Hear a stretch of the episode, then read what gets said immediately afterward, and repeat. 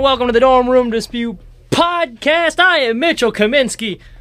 And let me tell you, my friends, some days the baseball god just smile upon you. If you cannot tell, I'm in an excellent mood, fresh off an exhilarating night last night. And this is the great thing about baseball being 162 games. Because let me tell you, Sunday, I was watching that game. And, oh, old Mitch Kaminsky was pretty pissed off.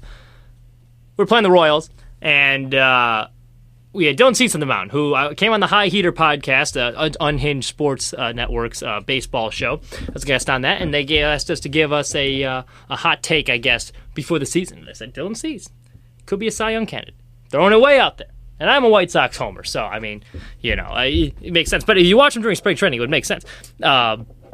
I, I, mean, there was some merit behind it. It wasn't just me throwing it out there to be completely crazy. He, he was looking good working with Ethan Katz anyway. So he's pitching this game. It's a day game, uh, and it was a roller coaster of a ball game. Uh, scoreless throughout. Uh, Cease is pitching pretty good. He gets pulled after four and a third. Uh, Carlos Rodon, or excuse me, not Carlos Rodon, Michael Kopech has to come into the game. And you already, I've talked about on this podcast before, all that Michael Kopech said, Kopech said to overcome. He was electric. Uh, seven hitters up, seven hitters down. It's looking pretty good for our boys. We bring it into the bullpen. Uh, Aaron Bummer comes in the game. He blows it, gives up the lead. It's like, oh, Jesus, come on, Aaron. I mean, that's another bad start. He's supposed to be a good pitcher, too.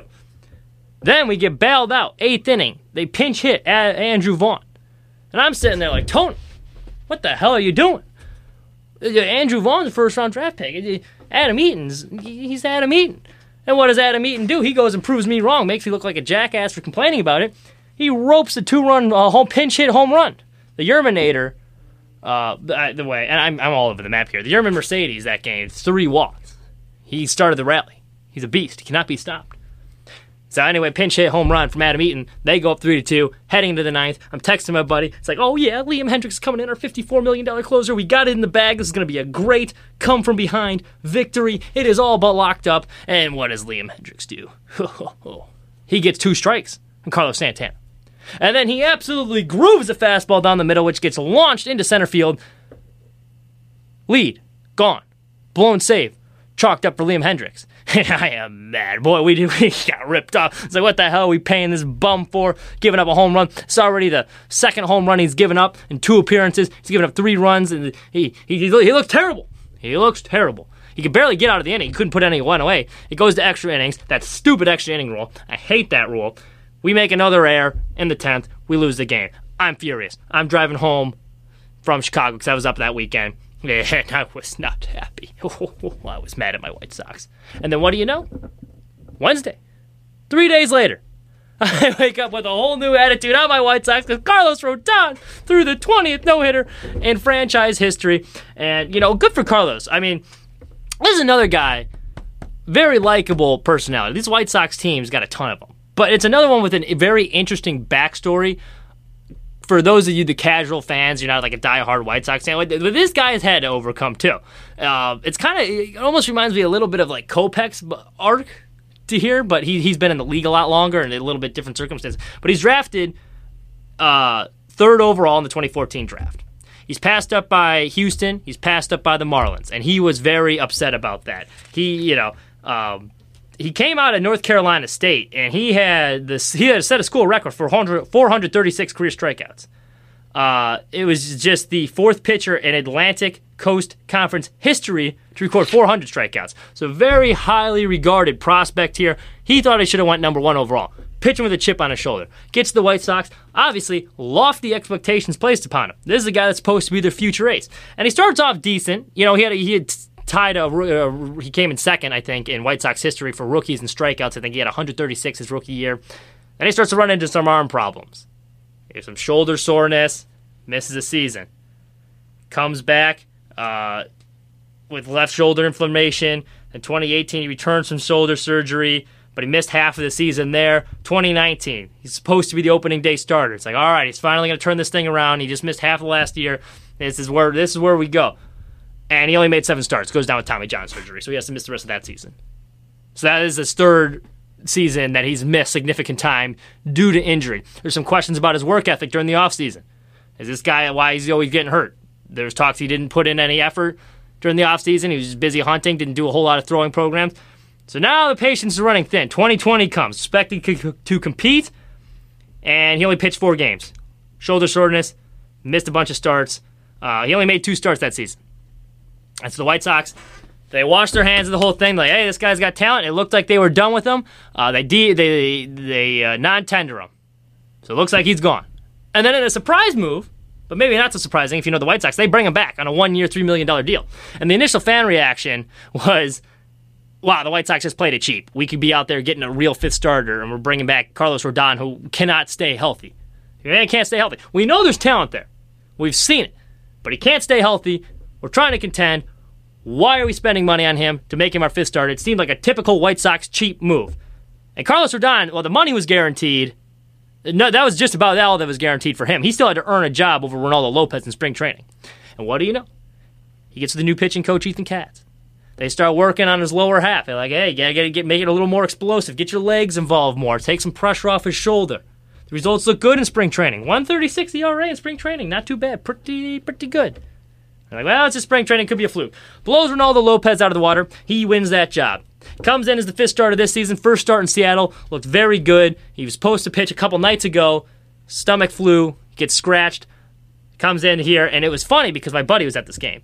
And he texted me beforehand. He's like, damn it, I thought I was going to see Lance Lynn pitch. Wanted to see, you know, obviously Lance Lynn. He, he's a third ace, if you will, of the White Sox. Just traded for him. I would have wanted to see Lance Lynn pitch too. It's Carlos Rodon. And what does Carlos Rodon do? He goes out there and he is two outs away from a perfect game. Throws the game of his life. Gets the 20th no hitter in White Sox history. 114 pitches, no walks, seven strikeouts. Just a marvelous performance by him. I could, I, I could not be more happy because you, I just told you everything this guy's had to overcome, and he's finally starting to live up to those lofty expectations. And honestly, you don't need him to be an ace anymore. As the fifth starter of this team, like, and obviously you don't expect him to go out there throwing a no hitter every day, but if he can give you that production, like he did that first start in Seattle, like five innings, no runs, something along those lines, and this is what we're getting out of him. Carlos Rodon starting finally starting to arrive. This White Sox team could be turning a corner, man. That's going to be a deep rotation. Like, watch out. That is scary. And by the way, Dylan Cease, you know, he, he still looked decent too. He's taking steps in the right direction. Even if he doesn't have it figured out, we got Michael Kopech waiting in the wings, who's yet to give up a run. But for Carlos Rodon, just incredible. And uh, you what really impressed me too, if you haven't heard his post game press conference or he was getting interviewed, uh, it is worth a listen because the guy was so chill, like surprisingly chill. He throws him the headset, hey guys, what's up? He just pitched the game of his life and he's out there cracking jokes, being sarcastic. He came across as very likable. Um, I, I was impressed. Very humble, funny. He had some great one-liners. The first thing that they asked him was, uh, "What's on your mind right now?" And he's like, "Ah, toe ball," because he hit Carlos Perez in the ninth inning. Which, by the way, he probably should have moved out of the way uh, you know, perfect game attack. It's like, come on. He claims he didn't know that it was a perfect game. I find that hard to believe, but I will not be too upset about that because like you don't want to be a team that's like gives up a perfect game. So you know, I don't blame him for moving out of the way, like not moving out of the way. I was mad, still am mad that he didn't.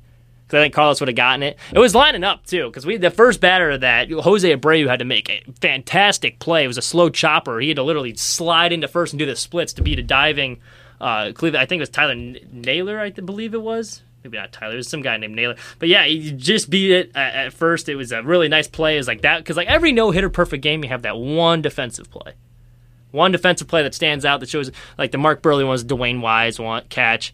Uh, I remember, um, I believe it was Hunter Pence or not Hunter. Penn. Who was it? for the Giants. There's like a diving play in right field and Matt Cain's perfect game. There's always like the one defensive gem. And so it looked like the Jose Abreu play was going to be that one. And um, yeah, and unfortunately he, just missed perfect game. Still got the no hitter though. So congratulations, Carlos, on that.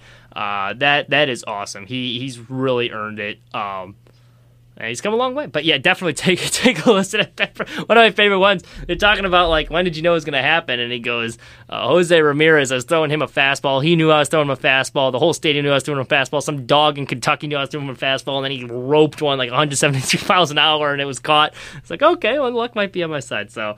Uh, congratulations to Carlos Rodon. And it was refreshing too in that post game interview. You get to see a little bit of, uh, you know, you're, used to these vanilla answers. It was nice to see a little bit of character in it. Speaking of character and answers, this is kind of another side one. I, I was reading this earlier this week, and I actually kind of love it. Uh, it was Ben Simmons talking about Defensive Player of the Year award, and he's talking about Rudy Gobert, and he's like, "Yeah, I, I think I'm a better defender than Rudy Gobert." Just came out straight up and said it. I can guard more positions. And I actually agree with Ben Simmons on this one. Like, and I'm not a big Ben Simmons fan, but I love that. I think we need more athletes giving those unfiltered takes because it was great. Everyone's always trying to be way too respectful. And what was funny about that too, he goes, oh, "All due respect to him, he's a good defender, but." Uh, when we played him, I kind of scored a career high 42 points. so it's like, no disrespect, but he completely disrespected him. He's like, hey, yeah, and I can guard more positions. I'm not just camping under the rim blocking shots. So Ben Simmons, I, I, I agree with him. That's a scary looking team, too, because they can defend.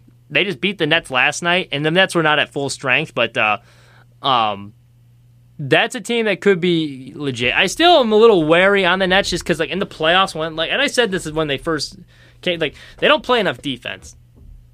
And in the in the playoffs, those those scoring opportunities are going to be harder to come by. We've seen James Harden multiple occasions shrivel in the playoffs, and now he's not getting the calls for the free throws. You know, so they're going to need to make some stops, and they don't have a stopper. So that we'll we'll see uh, we'll see what happens there. But uh, you know, what are you what are you gonna do? But yeah, um, yeah, back to the White Sox, man. Yermin Mercedes, the Yerminator. This man, this is a fun nugget, and I swear I'll stop talking about the White Sox after this. He he started nine games, four of those he's had at least three hits. That is that is incredible. At some point, it's not even just a fluke either. Three hits in four of his nine games. And by the way, one of the games he didn't get three hits was that Sunday game, and he walked three times because they pitched around him.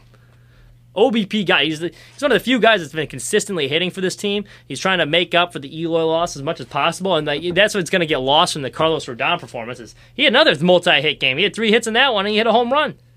He launched one. It was onto the concourse basically, so that was cool. The other team on the other side of town that's not hitting, the Chicago Cubs, man, this is this is getting ugly. It's getting to the point where I think if you you got to start selling people off because it's starting to become a trend. And we talked about it last week, but it's like becoming glaringly obvious that this is no longer just a long slump. This is who these guys are. They cannot hit. It's bad. Over their first 10 games of the season was the worst stretch of any Cubs team in hit. And this Cubs team has been around for a long time. Over 100 years. Any Cub team, including the dead ball era, this is the lowest batting average in any 10 game stretch. Not just the first 10, middle season any 10 game stretch, worst batting average in Cubs franchise history, which is baffling to me. And you got Anthony Rizzo who wants an extension.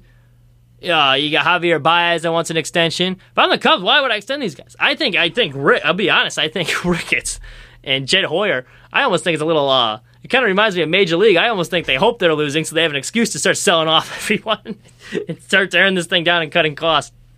They're secretly rooting for all these strikeouts. It's it's ugly. It's not. Yeah, that that team is. It's painful to watch almost. Runners in scoring position too. Which the White Sox have been equally as bad in runners in scoring position. They were one for fifteen in that one Sunday game I was talking about, which was frustrating.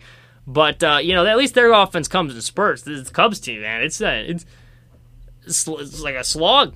And I think you know, and all these Cubs fans are upset that Anthony Rizzo got like lowballed.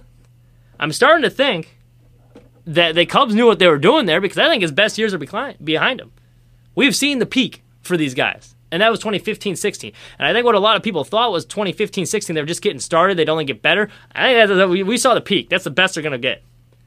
They're not going to be. So maybe silver lining, because they're performing so poorly, you can bring them back on cheaper deals and maybe add some more pieces around them if you really want to do that. But I don't see bringing them all back if you're just going to be running this thing back because it doesn't look it's going to get worse before it gets better, especially with that bullpen. There's only they're kind of running on fumes. There's really a bunch of no names there. They don't have the pitching. It's just, yeah, uh, it's gonna be that'll be tough. We'll see. We'll see how it uh, turns out um, for them, though. it's not a great situation. We now bring on Patrick Cushman, who is joining us once again. And Pat, we'll start with you. You know, you're a fellow White Sox fan with me. Uh, Carlos Rodon throws a no hitter last night, and you know there was a lot of fans that were upset that he came back. And I was talking about that beforehand, how it was kind of like a typical. You know, when the, the, the news is first out, I think the initial reaction was like, "Wow, a typical White Sox move, playing it cheap." Uh, but he's been proving fans wrong, and that was a nice performance from last night. What are your thoughts on Carlos Rodon and his historic performance? Yeah, well, you know, last year at the end of the postseason when we reviewed the season, you know, I said Carlos Rodon does have talent, um, but you know, it's time for him to move on in Chicago. I didn't think, you know, mentally he was all there, and you know, baseball is a very big mental game, and he needed a new um, setting, kind of a fresh start somewhere else, and maybe he could find his talent there. Um, but Carlos Rodon has proven me wrong. Um, he played very well in the spring. Um, you know, he kind of had a, you know, I think he only got like a one year, very minimum contract to return. And I think the expectation was is he would start off the season in the fifth spot and eventually Kopech would take that over. But he lit up the spring. He did very well in this first start and he just threw a no hitter. So maybe he is realizing that talent because, you know, there was a time where he was the number one pitching prospect in the Sox system. Um, and he has shown that he is able to be an able starter. Um, unfortunately, in, injuries have hindered that um, a little bit the past few seasons, but it's good to see him get back on track. You know, we had, and this is kind of a little bit of a side note here the new extra inning rules. The White Sox have been in two of them. They've lost both of those games. Tony La Russa has come out and said he's in favor of the rule. I personally think it's a little gimmicky, and I think the road team almost kind of has an advantage. It seems like, and if you look at the numbers, the road team wins the majority of those. Especially watching the one Sunday, uh, or even the even the one with Giolito and Bieber, they were in a great pitching duel, and it just seems like you, you break up the flow of the game by doing the ghost runner on, on second. I'm not a huge fan of it. What are your thoughts on the extra inning rule? I yeah, I agree with you. I mean, it's gimmicky. I mean, this isn't you know a 12 U you know tournament where with a two hour time limit on it. I mean, you know, this is Major League Baseball, and who cares if it takes, you know, 20 minutes longer? And this is what Major League Baseball is trying to do, is they're trying to, you know, speed up this game, um, you know, try to create more drama. And you see sports all over the, all over the country. Um, you see NASCAR do it. You see NBA do it. Um, all these sports are trying to, you know, get more excitement. They're trying to create more excitement and more drama and speed up the game and stuff. Um, and you know that might bring in you know this younger generation of you know fans, or you know it might bring in more casual fans. The fact is, you know, Major League Baseball, who has relied on traditional fans, relied on you know traditional values. I mean, this is America's game, and you know to see them like play with the gimmicky, and you see now with the gimmicky jerseys, um, with the time limits, with the pitcher restrictions. Um, you know, this is all just it's all just you know something to generate excitement and to speed up the game, and I'm not in favor of it at all. Finally, with Rick, or I, shouldn't say Rick, I almost said Rick Renteria, but he's been managing like Rick Renteria. Tony La Russa, and we talked a little bit about his bullpen usage the la- like last couple weeks. Now there's a lot of people upset about the lineups he was putting out there. He had Nick Williams in in the tenth inning against Shane Bieber, didn't pinch hit for him. Uh, he had Jake Lamb out there still. Some of the lineups have been a little baffling to say the least. Um, you know, I think the way he's been managing the bullpen's been a little bit better. I, I the, past couple games, I think guys, certain guys just didn't get the job done. But uh, Tony Russa, at this point, have you had any gripes with the, the lineups or the managing uh, uh, of the team right now? Um, you know, some of the lineups have been um, a little unconventional. Um, but it is early in the season, and you want to give these guys, you know, you don't want to throw them. I mean, there's 162 games. You don't want them to be, you know, worn out by August. And you know, if you want this team to go far, um, you're going to want, you know, and you don't want guys going into the season, you know, totally cold with no at bats. So you want to spread out a bat at bats a little bit, especially early in the season. Um, and it is early, so I don't really see it concerning us now.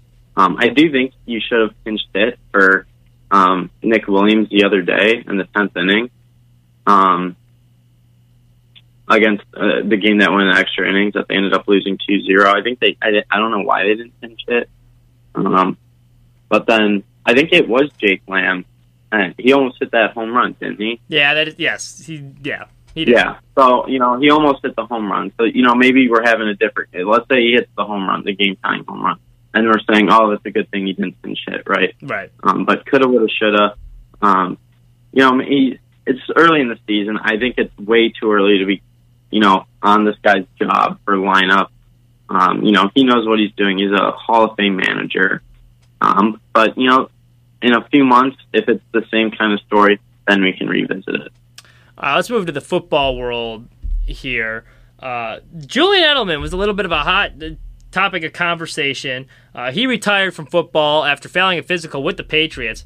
Now, I have a little bit of a conspiracy theory. And before we get into his Hall of Fame stuff, because I know that was a big thing should he be a Hall of Famer, should he not? Uh, a little conspiracy theory here. I don't think he's done with football.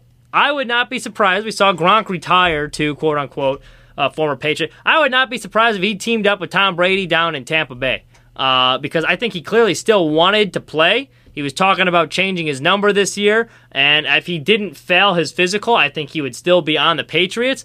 I would not be surprised if Tom Brady comes calling, like, hey, you know, maybe we, because I don't think Antonio Brown's going to be back. You know, you want to come down here to Tampa? I think that's another gritty glue guy that they could kind of use. He wouldn't have to be the number one receiver like he was asked to be up in New England, so I think he could thrive down there in like a slot sort of role. Uh, I think he's going to head back to. I would not be surprised if he heads down to Tampa Bay this season. What do you think? I think he's done, Mitchell. I mean, you know, a lot of times these physicals, they're basic, they're, you know, um, practically just, you know, insurance things. You know, they're kind of, when you say like, oh, this team, you know, has made the trade pending a physical, you know, it's pretty much done. So if you're failing a physical, you know, and at his age, um, I really just think he's done. Um, he seemed pretty adamant about retiring too, um, with the whole statement and anything, you know, if he was waiting around and there was speculation about it, then maybe I'd say there's the possibility. But the fact that he was so adamant about retiring, I think he's done. Um, and you know his production has fallen off, you know, a lot in the last few years. Um, and I just don't think he's enjoying it as much. Um, and so I think he's done. I don't think he's going to go to Tampa Bay. Now, there's some people making case should he be a Hall of Famer or should he not? I think you know he's an extra. He was an excellent player, and there's a thing to be said that like yes, in big games, big situations, he made some huge plays. I think where did he rank? He he ranks amongst the top five, I think, in all time playoff receiving yards. Uh, uh, or was it catches or something like that? Uh, he, showed up in big games. He had a huge catch in the Super Bowl against the Falcons, which I get. Uh, my thing with him though, he was never a top five receiver in the game. Um, the numbers, if you're not if you're not an all time top five receiver or whatever, I think a lot of it has to come down with stats too. And the stats overall were not that impressive. And I understand the fact that the Patriots are always up in games and he's a great blocker, but uh, I, I just don't think if you if Devin Hester is not in the Hall of Fame yet, then you, you shouldn't be putting in guys like Julian Edelman. If there's a Hall of very good then he could be in it. I think he's definitely a Patriots Ring of Honor type guy, uh, but I don't see him as a Hall of Famer. Uh, what do you think on the Edelman Hall of Fame case? Yeah, for me, he's not a Hall of Famer. Um, and I think, in, especially in the last few years, we have kind of dumbed down the requirements. We have lessened the requirements for Hall of Fame. And so we think all of these very good players should be in the Hall of Fame. Well, statistically, Jeremy Maclin played in three less seasons than Julian Edelman, yet he has more yards. Yet Jeremy Maclin, I would say, was an above average receiver at best. So, well, Edelman will go down in Patriots history, and people remember his name in New England. The fact of the matter is, he was never an elite level receiver, and while being above average and very good for, you know, his team and stuff, that's not Hall of Fame. Right. Hall of Famer means that you're elevating talent around you, that you're going above and beyond, and you're winning by yourself teams games. You know, like Calvin Johnson could take over a game. We saw it. We saw him be the only good player on that Lions team, and we saw him play at an elite level. Julian Edelman, we never really saw that. Um, he was very good, but he's not a Hall of Famer other NFL news, kind of, a, and this is one was a little puzzling to me. There's been a lot of talk about the Browns being Super Bowl contenders because they just added, drumroll, to Jadeveon Clowney. Because they're hoping to have a Jadeveon Clowney, Myles Garrett pairing. I think the talk of Super Bowl with this team is ridiculous, especially by adding him. Uh, he hasn't been able to stay healthy. And, you know, he, he came out of college as a dominant player and he's shown some flashes, but to me, there hasn't been enough there to be like, oh, yeah, this is definitely going to work uh, until he proves he can stay healthy uh, and he can be an elite pass rusher once again, which I don't think he will. I don't think it significantly upgrades their defense by that much. Um, maybe it helps out Myles Garrett a little bit, but I don't think that's the type of move that's going to have you beating the Bills or the Chiefs. So I would pump the brakes on this Super Bowl talk. I mean, hell, you look at Clowney's highlight tape, I, the, the, the check down on Twitter. They were posting like a highlight after it. They're like, "Oh, look at what Jadeveon Clowney's going to look like uh, paired next to Myles Garrett," and it was him. He got a, like a, a pass hurry against Drew Lock. He didn't even get the sack because there's that little to show from him because he's never on the field.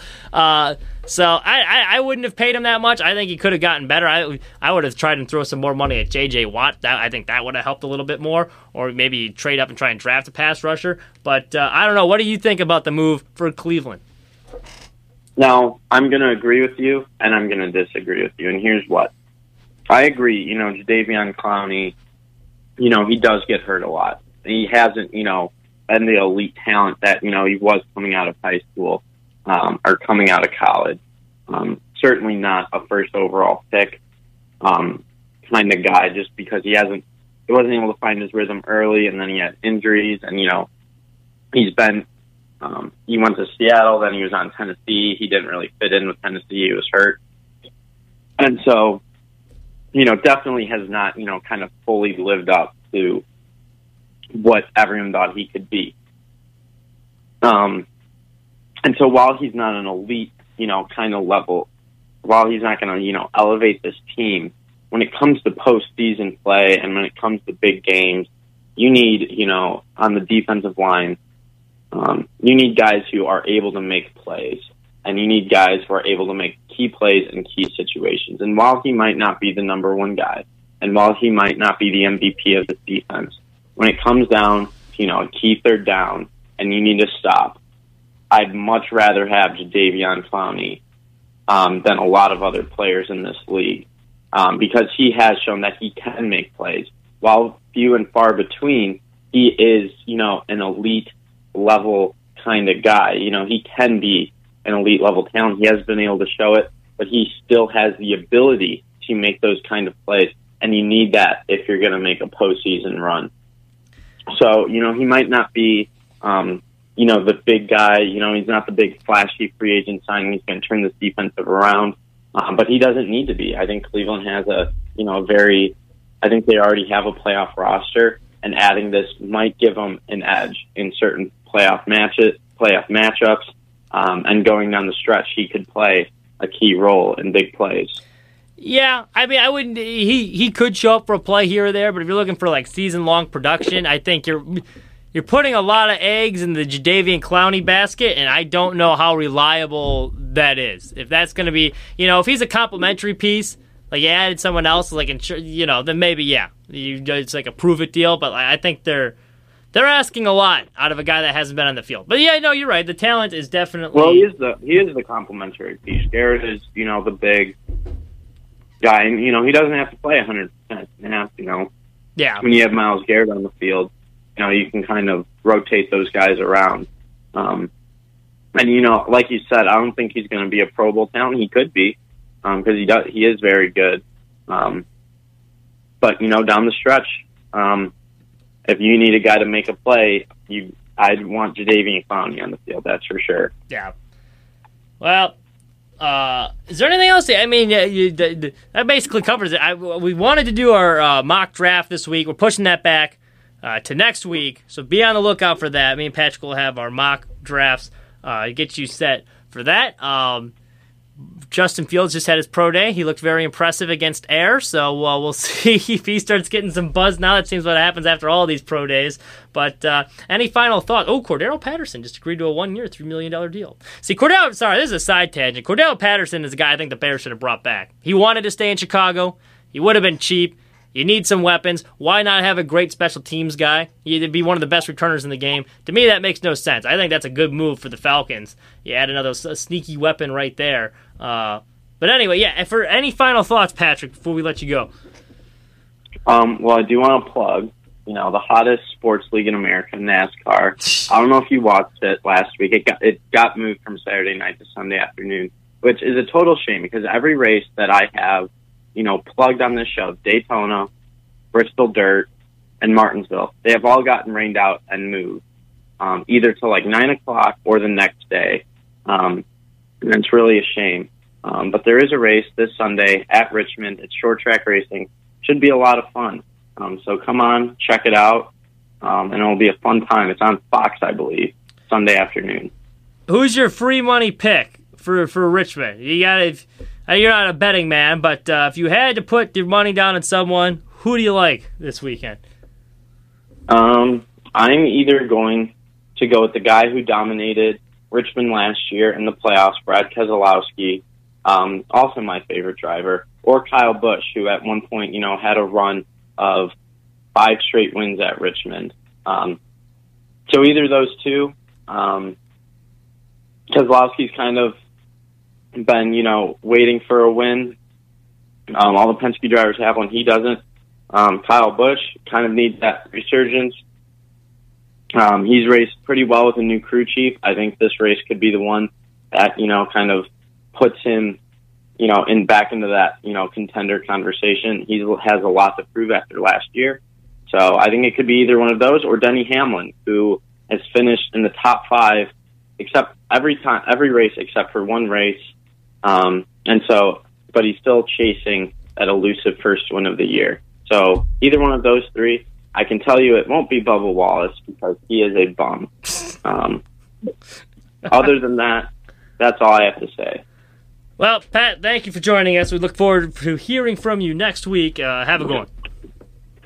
Oh, glad to talk about the draft next week. Yes, yes, we're looking forward to that.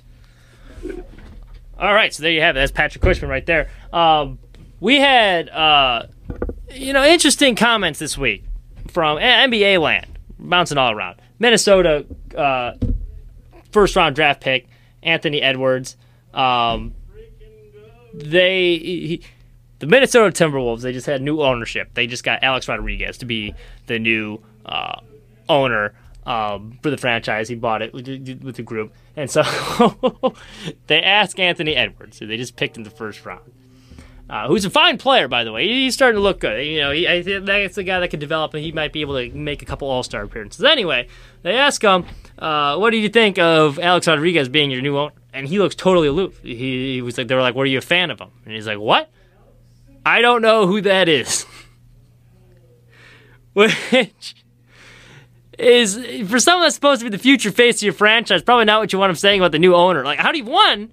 Number one, how do you not know who Alex Rodriguez is? Even if you're not a baseball fan, are you living under a rock? He's married to J Lo. So you're telling I mean that is baffling enough, and I don't doubt it because he. This is, type, this is the guy who's very, you know, doesn't read the room very well on what you're supposed to say. They need to do some media training with this guy. Uh, before the draft, even, they were asking him, uh, about his passion to, play and whatever. And he's like, I don't even really watch basketball that much. Is that if you're a team, do I really want to invest a bunch of money in a guy that really doesn't love the game, doesn't even watch it?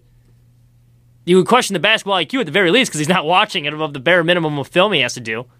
So that wouldn't strike me. That comment, you hear that, you'd be like, oh, well, this guy's probably not going home and watching a ton of extra film, and he doesn't even know who the owner. Like even if you don't know who Alex Rodriguez is, like you tell me you didn't go, you, you heard the team just got bought by someone. You're not even you're not even gonna Google them. Now that to me was baffling. That is that is. I mean, it's not a huge deal in the grand scheme of things. It actually turned out to be. It, it was pretty funny. Um. Uh. so, but hey, come on, man. Uh. That, that that's that's not a good. Donkey of the day goes to him. Uh, Steph Curry, NBA, you know, a little more NBA. Steph Curry, congratulations. He just passed Wilt Chamberlain, all time Warriors leading scorer. I mean, we saw that coming. He's basically Mr. He's basically Mr. Warrior uh, over there. Uh, so that was that was that was fun. That's fun stuff. That's fun to see. He got it done very early too, first quarter of that game. Um, trying to go going around sports world. Is there anything else we really want to? Uh, LaMarcus Aldridge he is retired. 15 year career.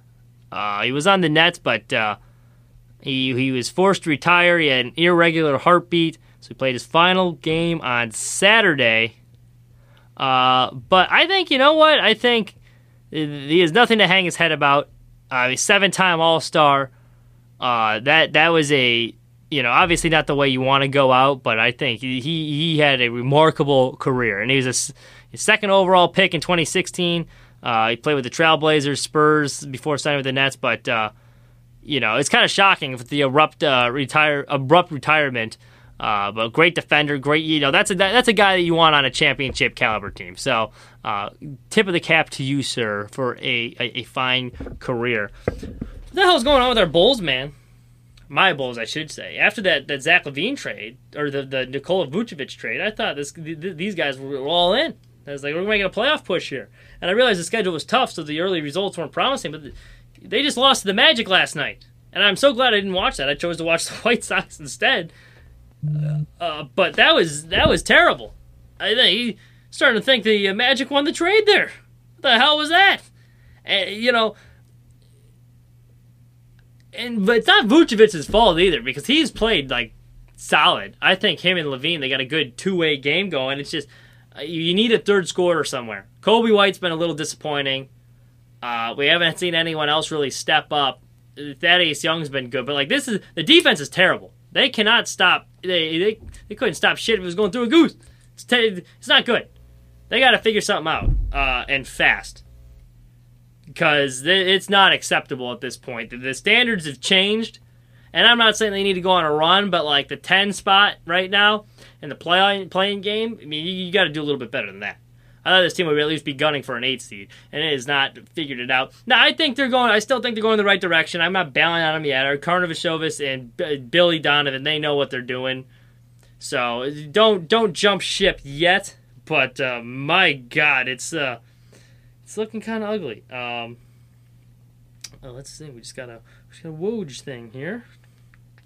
See if it's anything good. Uh, Chicago Bulls All Stars expected to miss several games after entering the league's health and safety protocol. This just two minutes ago from Adrian Wojnarowski. Ah, figures. Figures. I mean, well, they weren't winning with them. I guess they're trying to win without him now. But uh, yeah, that that is uh, that's tough. That is tough. And with that, I mean, I think that's all we got for you. Kind of a crazy week in sports. Old sport. Carlos Rodon, congratulations. Thank you for saving the rest of my week. And with that, uh, that's all we got for you. Enjoy the rest of your week.